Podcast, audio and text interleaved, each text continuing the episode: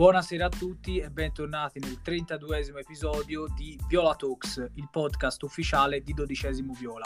Sono qui oggi con Diego, che saluto innanzitutto. Ciao Filippo. E per parlare della sconfitta pesante di ieri contro la Salernitana. Prima di cominciare però eh, vi invito a seguire il podcast e la pagina dodicesimo Viola che vi eh, che vi ripeto appunto eh, su Instagram, su Twitter perché facciamo comunque contenuti grafiche e riportiamo anche notizie di calciomercato importanti per la nostra Fiorentina. Direi di cominciare subito. Eh, comincerei chiedendoti un po' una tua opinione, Diego, che, che te ne è parsa della Fiorentina vista ieri, cosa è mancato e soprattutto si sono fatte sentire le assenze a centrocampo.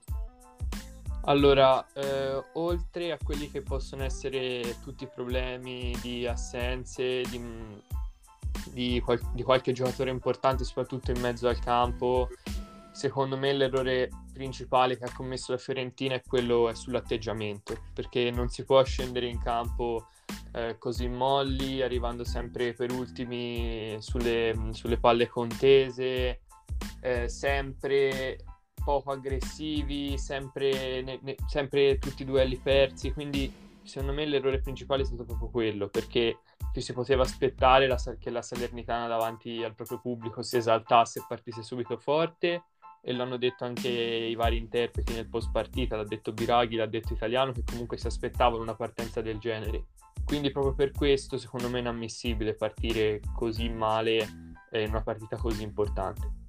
Condivido pienamente, tra l'altro per uh, atteggiamento, per uh, lentezza dei passaggi, per, anche per uh, la poca convinzione nel spazzare pallo- il pallone nei momenti di difficoltà, è una partita che mi ha ricordato molto quella di Torino dove abbiamo perso 4-0. Eh, sicuramente è stata una mossa non solo a livello di risultato, qui come hai detto te anche a livello di atteggiamento. Secondo te quindi eh, qual è eh, diciamo eh, il, il, il, maggior artefice di questa sconfitta? Secondo te sono stati singoli più a livello di collettivo, quindi la squadra o anche italiano? Ma io sinceramente non credo che Italiano abbia lavorato male sull'atteggiamento perché dubito sia andato eh, soft durante la settimana per, per, preparare questa partita. Quindi credo semplicemente che i giocatori siano entrati in campo un po' troppo impauriti un po' pensando di, che bastasse il compitino per poter portare a casa il risultato, cosa che è impensabile in uno stadio del genere e contro una squadra che ultimamente ha veramente, passami il termine, la bava alla bocca, visto che si devono salvare e hanno bisogno di punti disperatamente. Quindi le assenze eh, hanno fatto sì che mancassero anche alcuni giocatori capaci di prendersi in mano la squadra, di dare quell'imprevedibilità che poteva mancare e più ci mettiamo appunto l'atteggiamento e viene fuori una prestazione indegna davvero. Ci hanno messo sotto su tutti i piani del gioco, tranne probabilmente sul possesso palla, ma soprattutto, come ho detto prima, vincevano tutti i contrasti, tutte le palle contese e questo è inammissibile. Certo, anche perché va sottolineato che in una partita del genere il possesso palla conta relativamente, se poi non riesce a tirare in porta, se non riesce a essere pericoloso, a verticalizzare o nemmeno a decidere di puntare l'uomo, eh, diventa difficile fare gol e di conseguenza anche eh, vincere una partita del genere. Eh, in una partita del genere si è visto tra l'altro a gara in corso quanto è mancato Driozola in questi mesi, in queste partite dove eh, è stato titolare Venuti secondo te? No, secondo me siamo stati anche troppo bravi a sopperire questa assenza. Io personalmente non credo che Odriozola sia un fenomeno, credo che sia un ottimo terzino eh, che ha soprattutto delle qualità in fase di spinta, in fase di dribbling e di sovrapposizione, eh, però in confronto a Venuti è davvero 5 categorie superiore. Io non sono un fan di Venuti, credo che per carità sia un ragazzo che si impegna, però secondo me non può fare neanche la riserva in una Fiorentina che ha ambizioni eh, europee, perché poi ti va a mancare il titolare, mentre in altri reparti comunque, fa un esempio, l'attacco, ti manca Cabral, hai Piontek, ti manca Gonzalez, comunque hai vari Sottil, Saponara, Iconè. Sui terzini, secondo me, invece ti mancano Biraghi o Driozola e siamo un po' troppo leggeri, un po' troppo c'è troppa differenza fra titolari e riserva e queste cose secondo me poi si fanno, si fanno davvero sentire. condivido appieno e tra l'altro volevo soffermarmi eh, su altri singoli, visto che adesso parleremo un po' della prestazione della squadra. Eh, cosa ne pensate della partita di Conè? Io personalmente ho visto un giocatore che si è preso poca eh, libertà di puntare l'uomo, di saltarlo. C'è da dire che comunque eh, sua, nella sua zona c'era Bevenuti che non spingeva mai, non faceva praticamente mai una sovrapposizione e Duncan che non accompagnava mai l'azione, non faceva la mezzala larga che Italiano chiede appunto ai suoi eh, giocatori. Quindi mh, per me sicuramente il contesto non gli è stato favorevole, tuttavia mi aspettavo qualcosa di più anche a livello di atteggiamento da parte sua. No, eh, sono d'accordo. Eh, sicuramente come atteggiamento non è stato il massimo, l'ho visto un po' poco intraprendente, però come hai detto te è anche difficile se ti trovi due o tre giocatori addosso perché la mezzala e il terzino non ti aiutano, cercare sempre il dribbling e cercare sempre l'uno contro uno. Quindi capisco anche le sue difficoltà. Fa un esempio, a sinistra nel primo tempo anche Nico è andato un po' in difficoltà, però comunque si è visto un minimo di aiuto soprattutto da parte di Biraghi e Maleda nella sua fascia che senza riuscirci però comunque provavano a dialogare, a inserirsi, a fare scambi nello stretto quindi secondo me bisogna anche valutare questa cosa e anche che, contribu- che ha contribuito alle difficoltà di Conè. Bene, passerei invece all'altro acquisto di gennaio. Cabral insieme a Saponara è stato l'unico che ha fatto dei tiri in porta, per carità non pericolosi, ma questo può significare qualcosa per lui? Eh, vuol dire che è stato pericoloso secondo te o che sono stati tiri, eh, tiri troppo molli e che mh, ha effettuato solamente perché è un attaccante e prima o poi qualche occasione a partita ce l'ha? Ma io penso che in una partita del genere più di quanto ha fatto sia anche difficile immaginare, cioè ehm, o, si, o, si, andava a costruire un, un, tiro completamente da solo con dribbling, eh, eh, spallate, giocate, oppure di palloni gliene sono arrivati davvero pochi e quelli che, sono, che gli sono arrivati erano comunque difficili da, da buttare in rete. Lui comunque ci ha provato, però diciamo che questa partita è stata un po' l'emblema della partita difficile di un attaccante. Secondo me chiunque avrebbe fatto fatica al posto suo, infatti l'abbiamo visto anche quando è entrato Piontek, nonostante anche lui sia entrato in un momento in cui la Fiorentina stava giocando anche meglio del primo tempo, quindi eh, nelle partite in cui c'è veramente così poco apporto dal centrocampo e dagli esterni e l'attaccante si ritrova isolato da solo in area a dover a dover contrastare tre o quattro difensori è, è praticamente diffi- quasi impossibile andare a incidere. Ecco. Sottoscrivo appieno. Volevo tra l'altro parlare un po' della difesa perché secondo me nei primi dieci minuti c'è stata una scelta sbagliata, non so se da parte di Italiano o da parte di, di due centrali che hanno deciso di eh, accoppiare così le marcature. Milenkovic è andato su Verdi mentre Igor invece si prendeva Diuric è stata una scelta abbastanza fatale perché Juric sono messo lo doveva prendere Milenkovic perché appunto essendo più alto e uno dei più abili eh, a, a, giocare di testa doveva assolutamente prenderselo il servo dotato di solamente centimetri ed essendo uno dei migliori saltatori di questa Serie A mentre Igor doveva prenderlo magari Verdi visto che è un giocatore più rapido e poteva contenerlo sicuramente meglio No, ma infatti la coppia Igor Milenkovic secondo me si completa bene po- proprio perché Igor è un giocatore veloce, capace di correre all'indietro, però allo stesso tempo di mettere fisicità e l'abbiamo visto, secondo me l'emblema di questa qualità di Igor è proprio quella contro la partita contro il Napoli in cui in velocità non si è mai fatto scappare Osimen, mentre Milenkovic ha proprio questa pecca della velocità e della rapidità, però nel gioco aereo è veramente secondo a pochi. Quindi sinceramente non riesco a capire questa scelta, anche perché il campo dice che Igor ha perso praticamente qualsiasi contrasto aereo con, con Juric e Milenkovic, soprattutto nei primi 20 minuti, non ha mai visto Verdi. Quindi una scelta a mio modo di vedere incomprensibile e ecco questa ad esempio è una grossa responsabilità di Italiano. Per me eh, non, si, non, ci possiamo permettere questo tipo di errori, anzi la logica faceva pensare che una, che si potessero invertire le marcature. Ecco.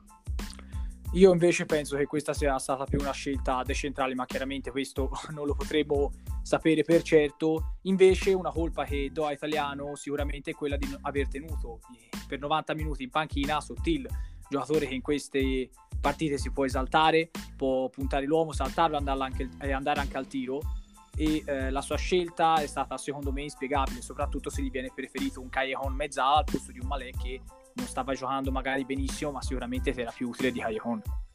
Sì, io sono un grande estimatore di Sottil, però non, sinceramente non vedo come, un, come, uno scandalo la sua non entrata nella scorsa partita, anche perché probabilmente con la difesa schierata, eh, quando ci sono pochi spazi da attaccare, un Saponara può essere più, più decisivo anche con la sua fisicità e infatti è entrato e comunque è riuscito a segnare.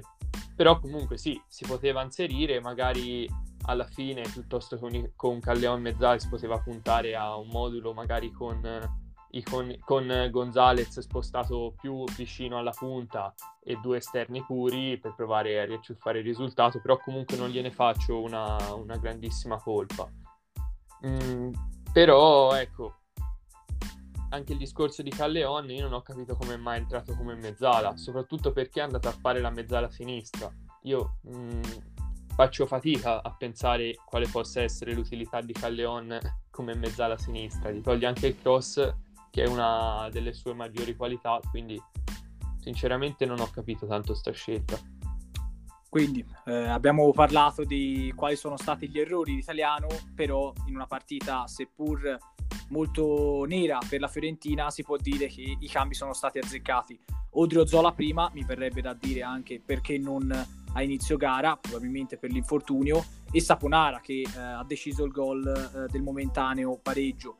Ha parlato anche eh, in conferenza stampa italiano di una Fiorentina che nel secondo tempo meritava qualcosina di più, a mio modo di vedere la Fiorentina ieri ha perso meritatamente sia per il primo tempo dove si è sceso in campo un atteggiamento sbagliato sia anche perché nel secondo tempo eh, mi è parso che si volesse cercare il pareggio che in qualche modo andasse bene perché non, av- non vedevo una Fiorentina capace di spingere o che facesse, eh, che facesse grandi azioni offensive mi è parso ecco, che Italiano volesse accontentarsi di un pareggio, comunque non volesse troppo premere il, il piede sull'acceleratore. Te cosa ne pensi? Ma eh, credo che se si fosse giocato tutta la partita come il secondo tempo, probabilmente non si sarebbe neanche perso. Non sarebbe stata comunque una partita esaltante, però un risultato positivo si, pote- si poteva portare a casa. Purtroppo non è stato così, si è perso meritatamente, anche perché nelle, nelle, statistiche che contano la Salernitana ci ha veramente messo sotto. E parlo di tiri, di tiri in porta, di calci d'angoli, di grandi occasioni e anche soprattutto di occasioni da gol mancate, perché ricordiamoci che la Salernitana se nei primi 20 minuti fosse stata 2-3 0 non avrebbe veramente rubato nulla a nessuno. Quindi eh, era una di quelle partite in cui con un po' più d'attenzione magari si poteva comunque ottenere un risultato positivo pur non meritando anche solo per i valori in campo nettamente superiori da parte nostra. E, ehm, quindi questo ti dico, ecco. Dopo aver parlato dei giocatori, delle prestazioni ecco, della squadra, andiamo, diciamo, facciamo una piccola pausa per poi cominciare con la seconda parte di questo video.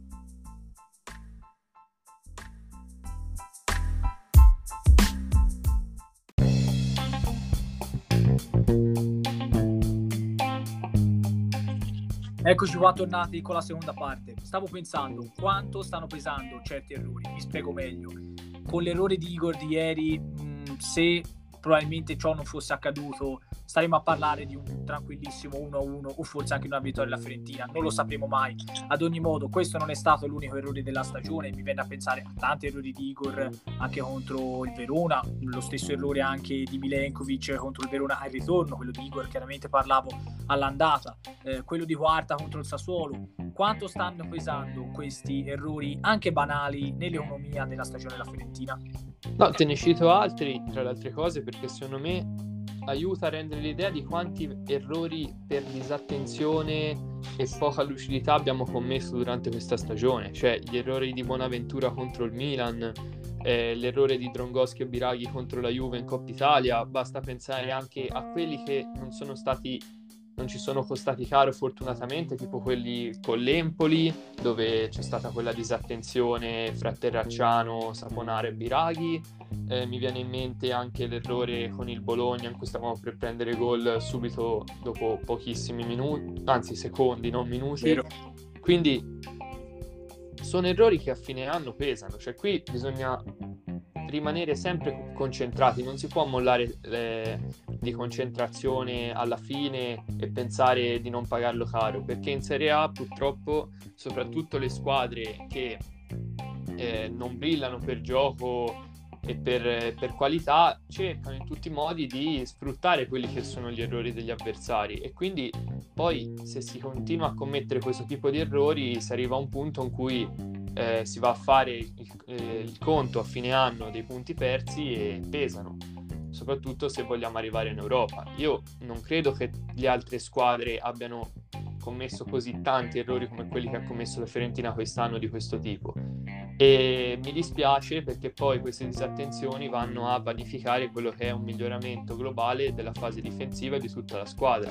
Perché alla fine nel calcio conta far gol, puoi giocare bene, però poi se gli altri ti fanno gol per, una, per un errore tuo, eh, i tre punti non li porti a casa. Quindi questo è un aspetto che a me dispiace molto e crea molto dispiacere. E spero che soprattutto in queste ultime partite si possa la... essere super concentrati mentalmente per tutti i 90 minuti e non arrivare più a situazioni del genere come ad esempio l'errore di Igor eh, di, di domenica contro la Salernitana. Bene, direi di concentrarsi adesso sul futuro eh, momentaneamente capitolo Salernitana e concentriamoci per la partita contro l'Udinese.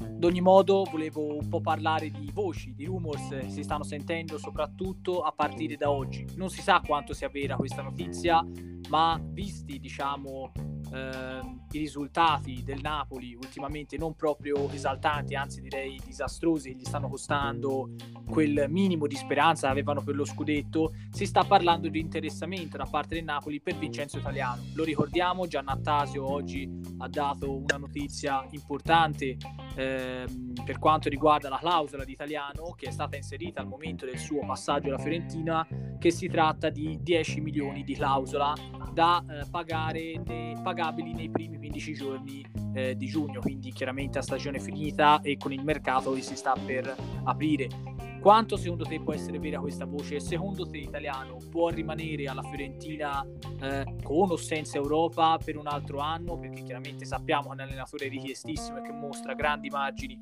di miglioramento o può essere tranquillamente inghiottito istantaneamente dalla, dalla, dall'occasione del Napoli?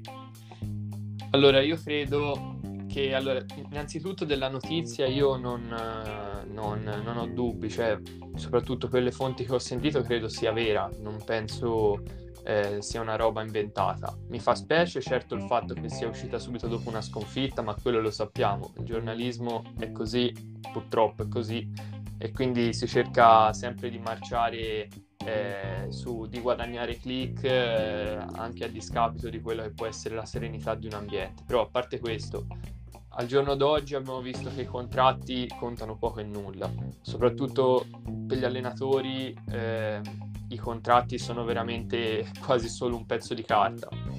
Quindi credo che per convincere l'italiano a restare bisogna sicuramente investire come è stato fatto, se non di più, eh, supportarlo nelle sue scelte, supportarlo come ambiente, cosa che viene fatta, basti pensare all'allenamento a porte aperte o a tutte le volte che i tifosi sono andati ad aspettare la squadra alla stazione.